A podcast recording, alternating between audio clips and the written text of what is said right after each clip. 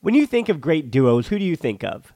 Jordan and Pippen or LeBron and Dwyane Wade. I mean, I talk about basketball a lot here on this podcast, but for the Barcelona version, there's Piqué and Puyol or Piqué and Mascherano, or the easy example of Xavi and Iniesta.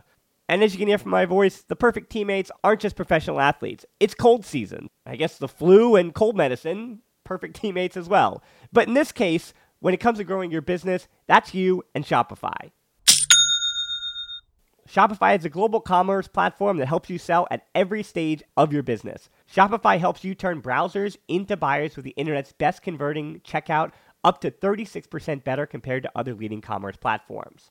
To be honest, I've been doing this show long enough, and as I mentioned, it's cold and flu season. You hear it in my voice, especially during the holiday season. So, whenever it comes to this business, anything that I can set up and kind of have working in the background that I know and can trust is just plugging along without my attention.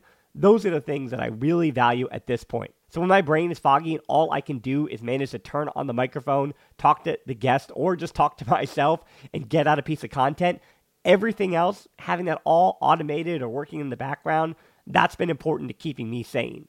And that's the thing about something like Shopify. What I do love about Shopify is how no matter how big you want to grow, Shopify gives you everything you need to take control and take your business to the next level. So no matter how big or small, how good of a month or how bad of a month, things are just the same working in the background. Shopify powers 10% of all e-commerce in the US, and Shopify is the global force behind Allbirds, Rothy's, and Brooklinen, and millions of other entrepreneurs on every size across 175 countries. Plus, Shopify's extensive help resources are there to support your success every step of the way because businesses that grow grow with Shopify. Sign up for a $1 per month trial period at shopify.com slash tbpod, all lowercase. Go to shopify.com slash tbpod now to grow your business no matter what stage you're in. Shopify.com slash tbpod. They call you the Grill Master. You've seared the thickest porterhouse in the butcher shop. And as you lift that first forkful to your mouth, you savor the moment get amazing offers during the Mercedes Benz summer event, like the 2019 C Class sedan and GLC SUV. The perfect recipes of driving performance. Plus, you can enjoy six months of Sirius XM All Access included.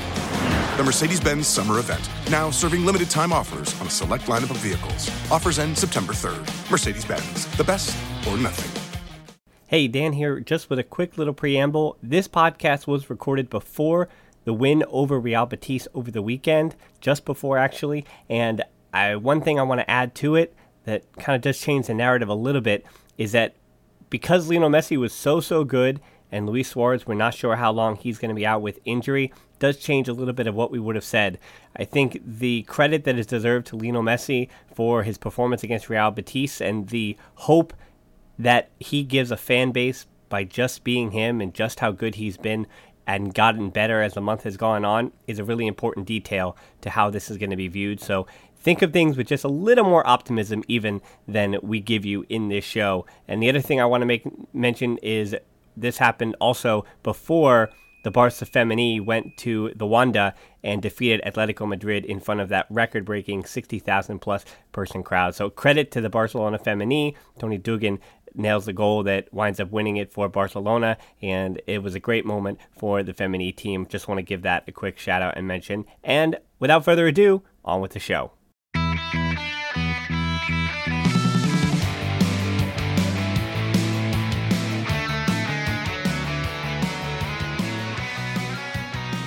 Welcome to the Barcelona Podcast, episode 132. Unmissable opinions brought to you by the most influential voices in the FC Barcelona community. I'm Dan Hilton, and my guest today is formerly Total Barca, sometimes the Barcelona football blog, and all the time a terrific guest from Boston. It's Eric Coffin Gould. How are you, Eric? Doing well. How are you, Dan? Well, we're okay. Uh, we're for those depending on when you have this in your ear. This we're actually recording this right before the Real Betis match, so you probably would have heard me in a prelude in case something catastrophic or uh, or, or exceptional happens in that Real Betis match. But nevertheless, we're going to be talking about broader things and bigger things as these teams head out on the international break after this last final match. And today we've got a La Gran Pregunta of how should Barcelona fans feel about this Champions League campaign. So this is a big idea coming on the back of that Lyon win, getting Manchester United in the draw. And don't worry, we'll have plenty of preview on that. But for now, Eric, you and I are just going to take almost a an emotional breath after that win against Lyon, where it seemed like even though Barca were the, I think, heavy favorites in that one, it never really felt like anyone was calm about it. That there was always worry to it, and we're trying to get to the bottom of why that this Champions League campaign should feel different. And I, I think that's a good place to start. That to you, I guess we'll start right at the beginning. That this Champions League campaign now it's not over yet, but it is time for you know the the last eight teams are remaining, and it seems that this Barcelona squad is still a heavy favorite in a way that it might not have been in the last one or two, three seasons.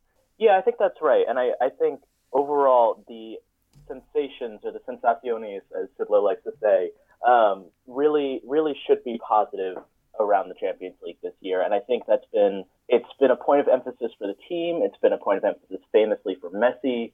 Um, everybody, and for the fans especially, I think everybody is locked in on the Champions League as sort of make or break. And I think largely that's a that's a point of fear and of of concern and hope. But it, it largely, I think, it just has to be a point of excitement. Um, we've got a great eight teams at which Barcelona really do look to be probably the favorites uh, as far as the odds are concerned, with a lot of the sort of European heavyweights knocked out.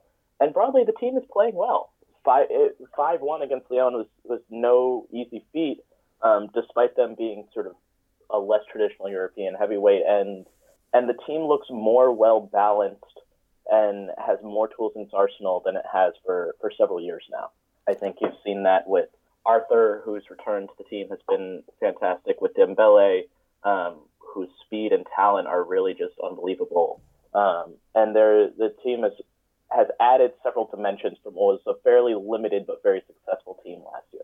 Yeah, I agree with that. That I think last year you saw, and we knew it was going to be a 4 4 2. So, with a tongue in cheek, you could say Valverde had his Gala 11. This is the way Barcelona play. And because Coutinho did not play in the Champions League last year, there was this feeling that Barcelona were missing this added this added piece, or this, uh, particularly in the form that Coutinho was in last year compared to this year, because even with him, obviously, uh, they, there's different ways that they can go about their business.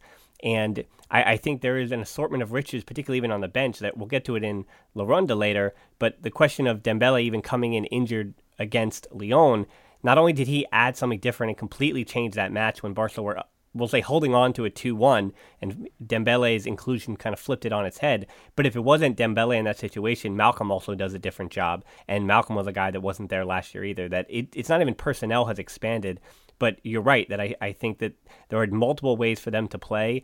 And when certain players don't have it, and I think back to the the Bernabeu match or even the Copa del Rey against Real Madrid a few weeks ago as well, that Messi wasn't perfect or wasn't his normal Messi in the way he was against Lyon, against Real Madrid, and yet there were so many other players who got a B, B plus, A minus for those games, and that pushes Barcelona over the over the edge. And I think when you look back at the last few seasons, Roma in the quarterfinal when they crashed out, Juventus in the quarterfinal, Atletico in the quarterfinal back in 2016, and obviously winning in 2015.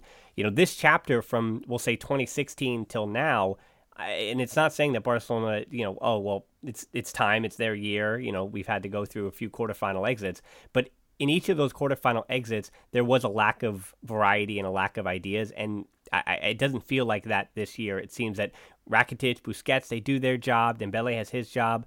Suarez has his days, doesn't have his others. Messi's the same way, but it seems like enough guys are always there for Barcelona to be able to get a victory when they need it this season.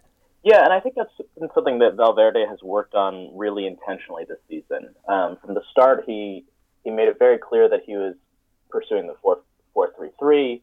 Um, that things are going to be mixed up a bit, and and that's a, and the process in which a coach sort of feels out his team and figures out what he has with each player, figures out what new looks he can throw, is is a painful process, um, and that tinkering can be can be difficult to watch and leads to some uneven performances early on. But ultimately, it really does start to pay off around this time of the year.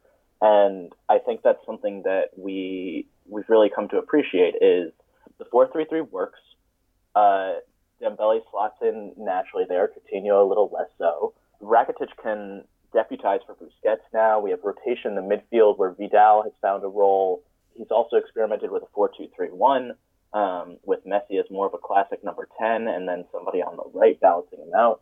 There's a lot of different looks that this team can can throw at you now, and and I think the the midfield depth is a crucial part of that. Having five, six capable starters that you can you can throw on the field and rotate through and, and feel comfortable with is is really important. And each of them sort of changed the the tenor of Barcelona's play. Yeah, and that's an important note that there is a, a, roller coaster that every team goes through in every season. And when you look back and, uh, you know, not to focus on Roma once again, but it felt like Lyon was a little bit of burying some of that, you know, the bad taste in our mouths from a season ago when Barcelona were not just in not just obviously in Champions League, but then a, a week or two later losing to, Levent, to Levante and losing that unbeaten streak. That it seemed that Barca were on a the, the down of that roller coaster at just the worst time. And that's how it's felt for the last few seasons as the squad has continued to age. And I, I, think it's a good point that the amount of midfield depth that there is now that hasn't been there even in the days of Iniesta and as Xavi was on his last legs as well, that there seems to be a guy that can always be there that doesn't let the form of this team go down far enough that it's time to crash out. That the team is, it's again at its worst at the moment seems to be not in terrible form. And that's why I, think this is the best in form Barcelona that we've seen since the last time they did win the Champions League. And I think that's an important note. And talking just emotionally, Eric, do you think that, again, there is no linear, well, now this is because they beat Lyon, now they've buried the hatchet on Roma. But do you think there is something to be said about kind of getting over that hurdle of, of being a favorite and getting by that level? Yeah, I definitely think so. And, and United will be a good test of that. But I think the the it's really hard to underemphasize, or it's it's hard rather it's hard to overemphasize how bad the past few years of watching Real Madrid win the Champions League has mm-hmm. been on the Barcelona fan base, and it's really it's really kind of brought the team and the team sort of mentality in some ways back to how you hear people talk about Barcelona in the '90s, where they were a great team but couldn't quite get over that hump. Um, and obviously, this is a sort of much uh, much higher level and and more sort of dramatic over over what are still very successful seasons. I mean, practically an undefeated Liga. But it, it really it takes a naturally it's taken a naturally pessimistic fan base and given them even more to worry about. Um, and what what's particularly interesting if you look at the the quarterfinal exits is that they're it's so disconnected from how successful the team has been domestically. You have this team that is is hugely triumphant in Spain and then and especially the the Roma, not just Roma, but Juventus before that, and Atletico before that, and, and also the the Paris loss to begin with before the comeback. Mm-hmm. Um, that just that just falls to pieces, and it, it leaves fans in a in a place with the Champions League. I think currently where winning feels less like joy and more like relief. Mm-hmm. Um, the the sort of competitor who who is more scared of losing than they love winning. I think that that's a really dangerous place to be. It makes you think that there are fans out there that are happy about a certain style and winning. There's fans that care just about the trophies and winning. There are fans that care just about seeing a lot of goals. There are fans that want complete domination. That's the only way they're going to be happy. And trying to have a general and complete conversation in a fan base when people seem to, at this point, have different goals with the finite goal of being winning but how does that come about? I, I think becomes the question. And what do you individually, as a fan, find to be your threshold for how much winning and how that winning happens? Yeah, and I, I think this is a sort of classic question uh, for the fan base and, and for Barcelona fans always is is sort of style play versus results or, or how they how they mesh together. Certainly, there there are purists uh, but I think at the end of the day, we all we just want to enjoy watching games, mm-hmm. and it's not a secret that there have been times in the last couple of years that Barcelona just week in week, week out weren't very fun to watch. And so, I mean, last last year they they got results, but a lot of those games were a grind. And and fans want to love their team and they want to see success, but they also want to you know spend two hours of their day every week watching something that's that's fun.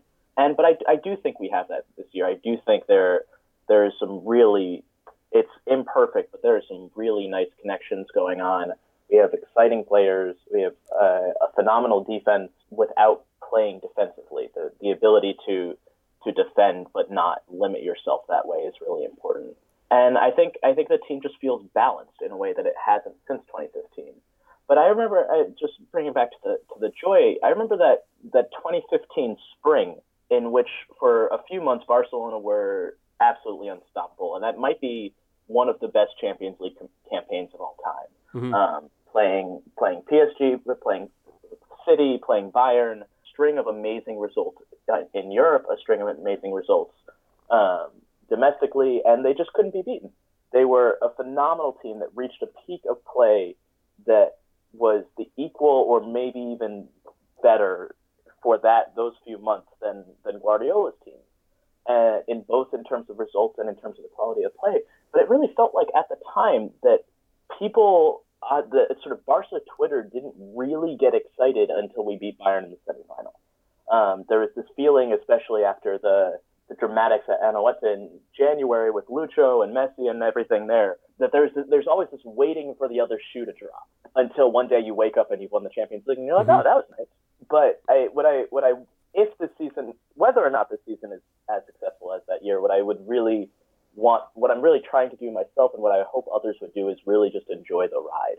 In that we, the team is playing well, they need everybody's support, and and really just if if the performances are there, uh, if the team is fun to watch and balanced and uh, and moving forward and making progress, like whether or not the results fall our way, it's it's something that's worth sort of cherishing and appreciating and, and looking forward. Yeah, and Barcelona's fans are in a different spot than a lot of those other giants. I mean, Man City are looking for the Champions League just as PSG are. They're looking to win that Champions League title, and obviously I know PSG's out at the moment. And same thing with Bayern Munich and Juventus. They're in a camp where obviously one is in, one is out, but uh, year in and year out, you know, Bayern their domestic domination, you think Barcelona fans take La Liga for granted. Well, you know, the Bundesliga is almost a given that it's going to go to Bayern Munich in the same way that Serie A is. Juventus is a 90% overwhelming favorite every year. So their goal really comes down to, to get something new, to get that new bit of dopamine. The Champions League is the only option. And I think that's, uh, as I've been saying with a lot of different guests over the course of this year, that it really is about that ride. That it a treble is very, very difficult and not expected. That's not the, the expectation, but the dominance they've had in La Liga is in a vacuum. Champions League and Copa del Rey notwithstanding, completely uh, exceptional. And throughout Barcelona's history, it is a special, special time carrying over. You know, the era didn't end with Pep Guardiola. The era of Barcelona's dominance has continued on, and we still are living it right now. And I think that's that's the funny story that it's not just about Messi, but there's gonna there might come a day where just like Real Madrid this season, where Barcelona's gonna wake up and we're gonna go, oh, we're not top tier anymore. We're we're having a down year. We're having a we're in a valley, and you're gonna know what that feels like to not be able to conquer not only Spain but the world, and you're not going to be able to do that. And Bar- that's not going to be the team Barcelona is. And when that day comes, I think we'll know it. But that's not what now is. And I, I think the the point I want to kind of end this on is that I remember watching the Rayo Vallecano, and obviously it's only like three weeks ago, so obviously I remember it. But against Rayo and even against Valladolid, Barcelona were clearly in second gear. And I think to your point that as fans, we just want to enjoy those two hours. We sit down once a week with Barcelona, sometimes twice, obviously, if it's Copa del Rey or Champions League. But that one time, one game a week that we sit down and watch our team, we want excellence and we want to enjoy it. And against Rayo and Valladolid, the reason why you know the team clearly wasn't up to it that day, and we didn't have to be as fans either because we knew that it was the bigger picture about Lyon, about the Champions League. Yeah, and I, th- I think there has to be a level of, of trust in the team and in the manager in to be able to, to tolerate sort of uh, losses or, or lesser results, and you, if you know that the team will turn up when it counts. Um, and I think that's something that we really had. There was this unshakable faith around Guardiola when he was the Barcelona manager that the team would would hit a string of bad results because he, he had perfected the sort of long view periodization of the team of really knowing when the team had to had to peak um, and when when they could afford to get some bad results. They could afford to get some bad results in January and February. Um, they could afford to to play away games a little a little cagily in order to if because you knew in a in a double leg tie that they would turn up at home and fans had that sort of rock solid faith that uh, Guardiola knows what he's doing um, and and the team will, will turn up when it counts. I think under Luis Enrique and under Valverde, that faith isn't quite as strong, but we still mm-hmm. saw the we've still seen the similar effects over the course of the season. When you zoom out, you see, okay, well, yeah, they they struggled at the beginning of the season in the fall. They tinkered with things a little bit. They battled with some injuries and, and had some down periods, but then uh, those successful seasons have really involved uh, turning up when it when it counts. And I think that's that's the the trust we have to have now. Um, that even if these guys aren't Guardiola, or even if uh, there have been some question marks around big Champions League games in the last few years, there definitely are no question marks around domestic games um, and how elite this team has been uh, in big matches this year. Yep, I, think that's a good place to leave it for La Gran Pregunta. As we transition to La Ronda, we'll keep talking about Champions League for a little bit. Sophia asks, what do you think of the upcoming Man United tie? I think it'll be great. Um, United are a big club, one of the biggest in the world, and they have some really excellent attacking players that have finally been let off the Mourinho leash.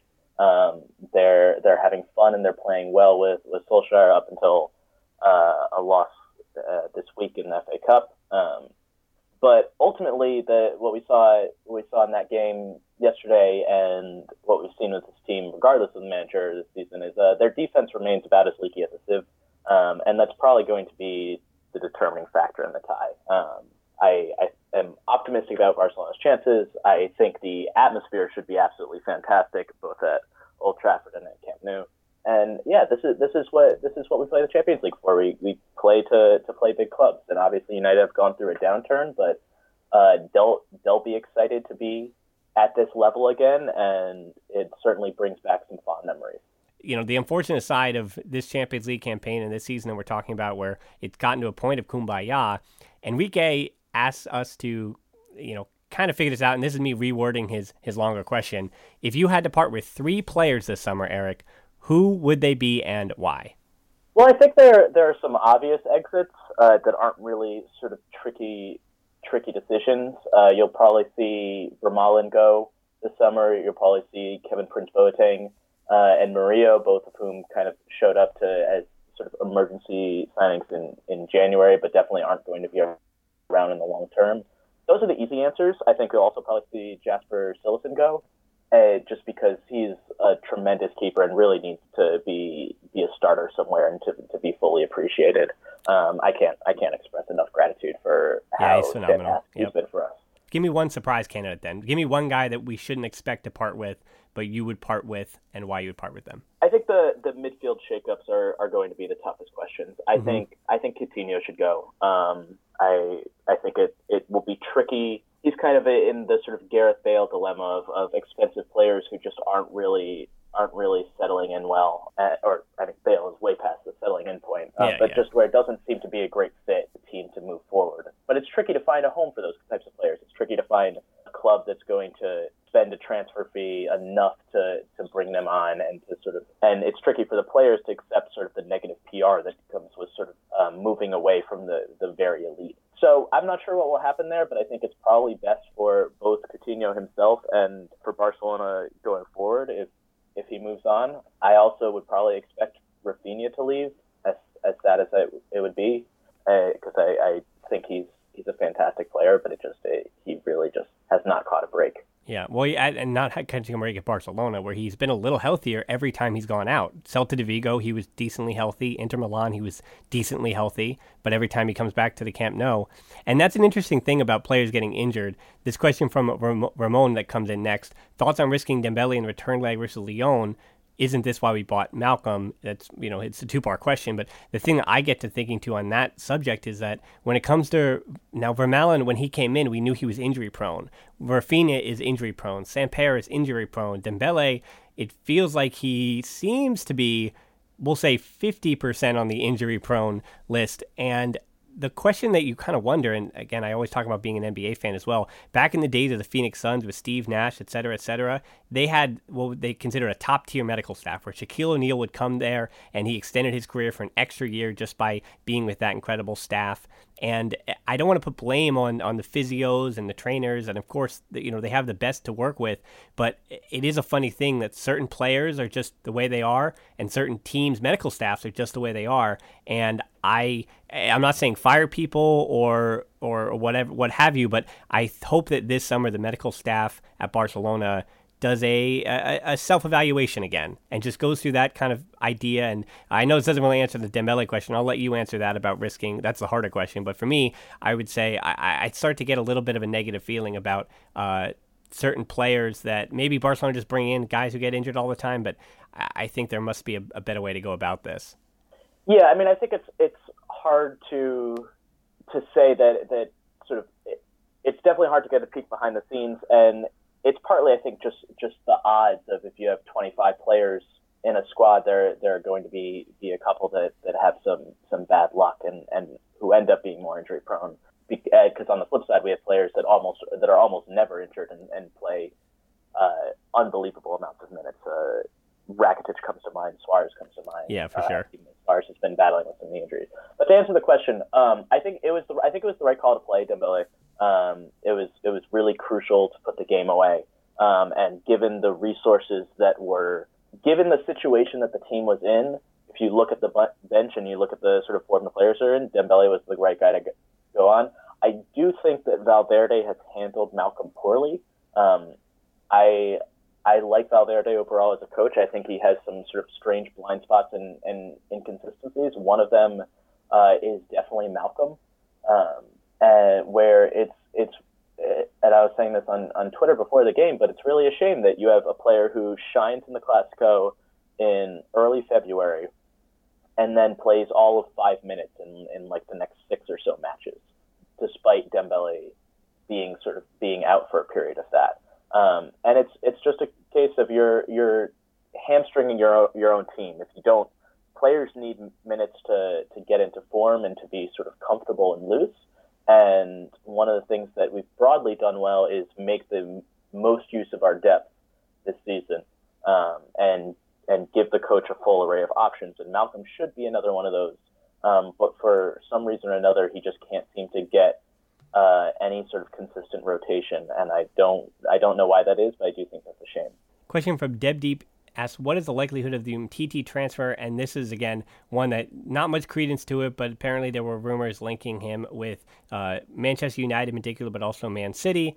But again, there's very, very little smoke here. We don't know what this is about, but it seems to be connected to the idea of Matthijs de Ligt coming to the club. And I do want to plug over on Barcelona Football Blog, and we've had on Kevin Williams and we've had on Isaiah uh, before, uh, the founder of Barcelona Football Blog, and you also contribute as well. And so I do want to direct people, and it'll be in the show notes as well. You can just click on it, read the article about the concept of Barcelona passing on de Ligt not because of talent, but on but on uh, we'll call it financial intelligence and, and not spending the money that he would cost and instead reinforcing the club elsewhere. But these things now are, are connected because if Umtiti leaves, then de Ligt is 120% they should go after him.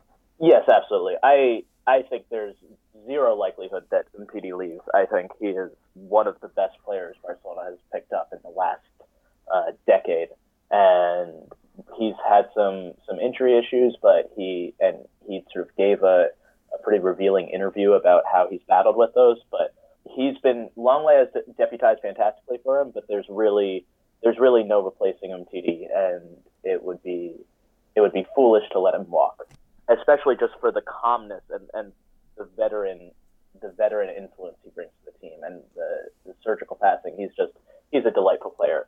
Uh, as for de Ligt, he's he's a fantastic talent. Also, preternaturally calm for his age. Um, has a ton of experience. Is about as guaranteed a, a success as you'll you'll see in any 19 year old in, in yeah. world football anywhere. But yeah, he, he will cost 70 million at least at the low end. And I, after the, that article I wrote with saying that Barcelona really, that it would be sort of financially irresponsible to prioritize him, uh, especially when the sort of urgent need is at striker. I received some really constructive feedback from a lot of the members of the, the Barca Twitter community that, that point out that sort of some of the attacking options on the on the market may actually be more budget signings. Mm-hmm. Um, there may be somebody we can pick up for 40 million euros, and maybe we can balance the book somewhere also pointing out the difficulty of playing two lefties together at center back.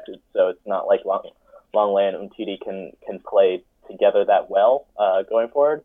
So I, I can definitely see the logic, um, but it's it's very much a nice to have, and I would want if I were a Barcelona sporting director, I would want to make sure that we had uh, our the, the, sort of ducks in a row for every other priority 1st mm-hmm. before locking down de Ligt. And you do get the feeling that uh, we don't know what Malcom's future is. We don't know what Coutinho's future is. But let's say Coutinho does leave the club, and again, not knowing how Malcom fits in, I look down at La Masia, and we always say that that's the key to unlocking part of our future. But you know, when it comes to Puig, Oriol Busquets, Miranda, uh, and even I guess Alvaro Ruiz to a point, but he still has a little ways to go after missing some time this year with injury.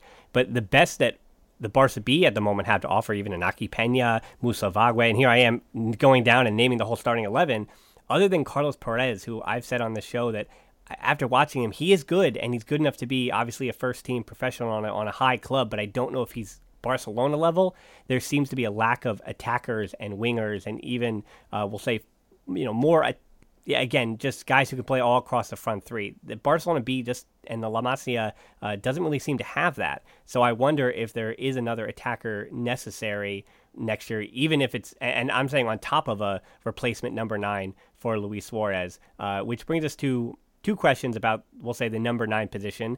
First, Eric asks what makes Luis Suarez fit Barcelona in ways that other number nines wouldn't, and that does kind of bring up the concept of we've heard Maxi Gomez, we've heard Luka uh, Jovic, different number nines being profiled and being looked at and scouted by Barcelona. But if you're the Barcelona scouts, what are you looking for? What does Luis Suarez give you that that guys are going to have to add to Barcelona? I think what what makes Suarez special is that he just absolutely sacrifices himself for for the team and and for his teammates. Um, he he in in so many different ways. He's an absolute workhorse. Um, he presses the entire game. He's a terror for defenders, um, and it means that when even when he's not playing well, even when he's uh, not sort of producing moments of brilliance, he is still hugely influential. Um, and I, uh, one of my, my favorite accounts on Twitter, uh, Captain Guardiola, has has gone to, to some lengths to point out this effect and, and how difficult uh, that energy is to replace. Um, I think Suarez makes his teammates better. It's it's amazing how closely he's bonded with Messi, but mostly it's it's rare to find to find the creative players who have exceptional talent but will also sacrifice themselves for a team and mold themselves to whatever whatever role they need. And with Suarez, that means pressing, that means playing out wide, that means looking for the assist and the goal. And so I think if you're if you're looking for a number nine at, at Barca, you you do need the traditional elements of a nine, in that you need somebody who can who can lend a physical, who has some sort of muscle, who can bring a physical element to Barcelona's play that Messi and Dembele don't have. But you're also looking for for someone who is versatile and can can play out wide, can make runs in behind, who can who can very much have a multi-positional game because the the front line of, of Barca is in flux, and whenever wherever Messi Messi is a genius, but playing with him requires being adaptable, and that the the players who are most successful at Barcelona in, in terms of attackers are those who can can thrive in sort of a couple of different positions. Yeah, I think the guys that have worked best with Messi are in no particular order Xavi, Iniesta, Luis Suarez.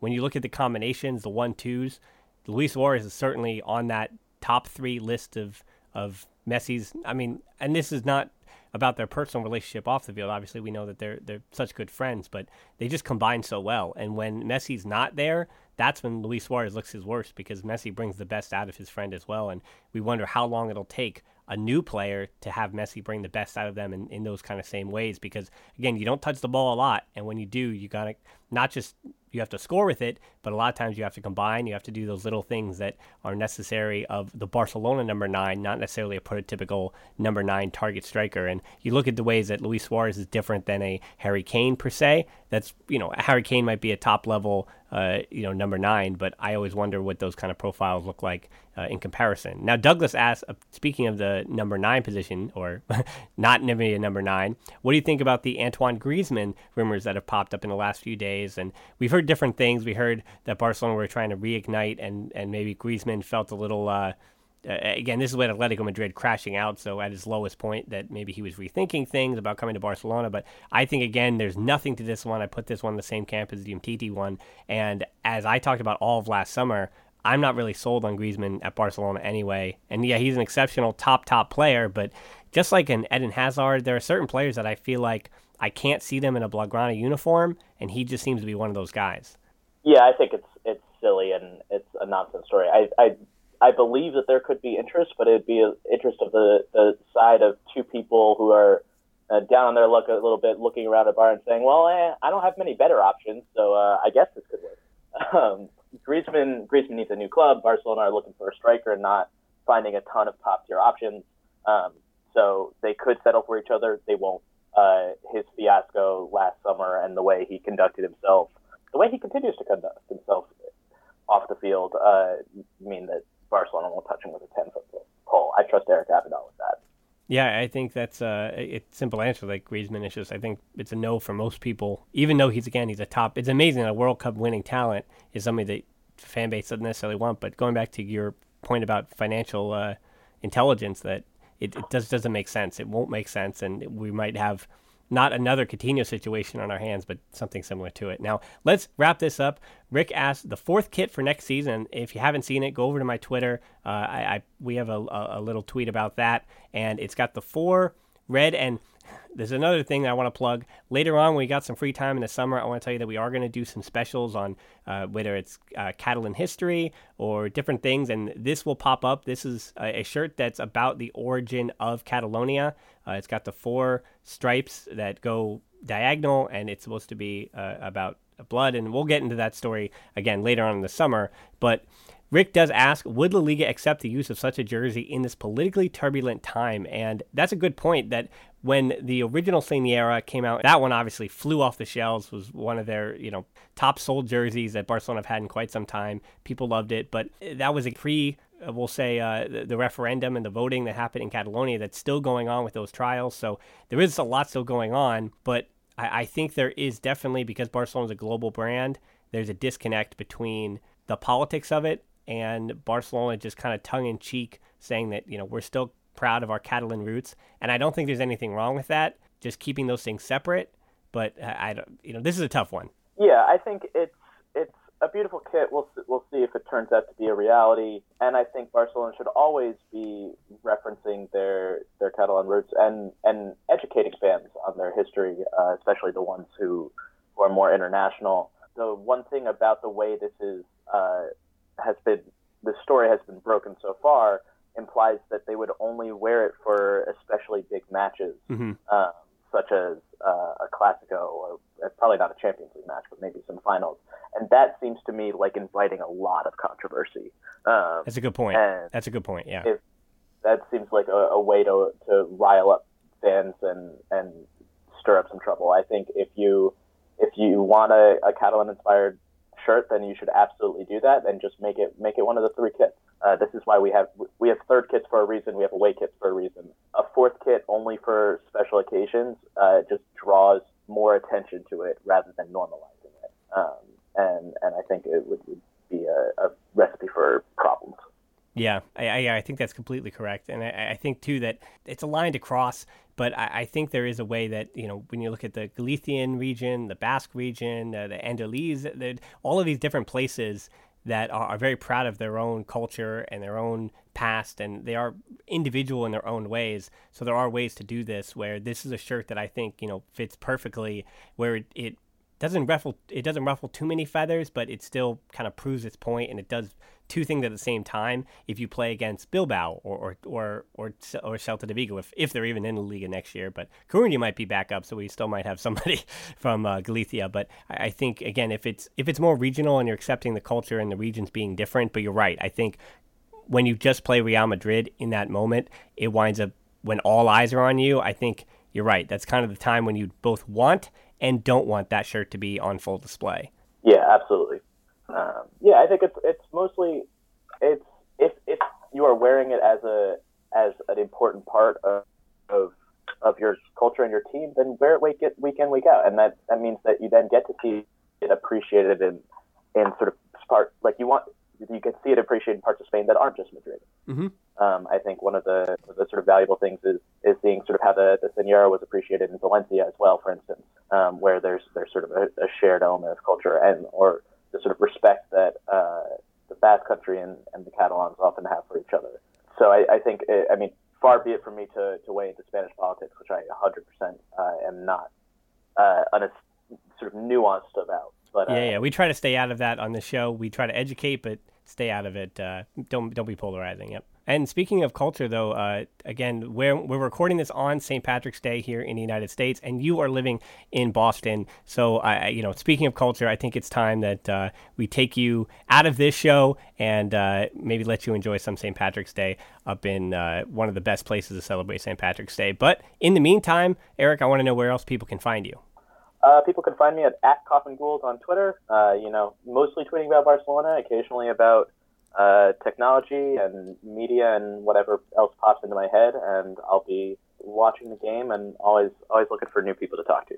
Yeah, terrific. Thanks so much for joining us. And if you want to, again, look at that article that he wrote for Barcelona Football blog about de Ligt. That's in the show notes, as well as his Twitter handle. You can just click on his name, and that'll send you there. You can also find us through the show notes and subscribe to the show. We're on social media on Twitter at the Barcelona Pod or at Hilton D13 for me, on Instagram at the Barcelona Pod. Our closed Facebook group is tbpod.link backslash group for deeper dives, discussions, and that's how they ask these listener questions today in La Ronda. You can also help us out on Patreon. We are growing there with those match reviews. That's where we do, again, just our Patreon only match reviews within 24 hours, usually right after the matches. So you can get that for $3 uh, being the minimum on Patreon. And you can find that at tbpod.link backslash Patreon. Finally, we are on YouTube as well. I've got some special YouTube only stuff that comes out. Also, you can find the shows there. If that makes it easier, you can put it up on your desktop and don't necessarily just have to have it as a podcast. Well, you can do all those things. Subscribe everywhere. Again, thanks so much for listening. We'll talk to you soon, and Forza Barca.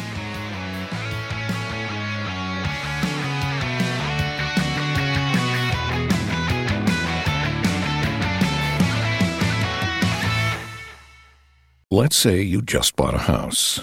Bad news is, you're one step closer to becoming your parents. You'll proudly mow the lawn, ask if anybody noticed you mowed the lawn, tell people to stay off the lawn, compare it to your neighbor's lawn, and complain about having to mow the lawn again. Good news is, it's easy to bundle home and auto through Progressive and save on your car insurance, which, of course, will go right into the lawn. Progressive Casualty Insurance Company affiliates and other insurers. Discount not available in all states or situations. And now, a thought from Geico Motorcycle. It took 15 minutes to take a spirit animal quiz online. Please be the cheetah. Please be the cheetah. And learn your animal isn't the cheetah, but the far less appealing blobfish. Oh, come on. To add insult to injury, you could have used those 15 blobfish minutes to switch your motorcycle insurance to Geico.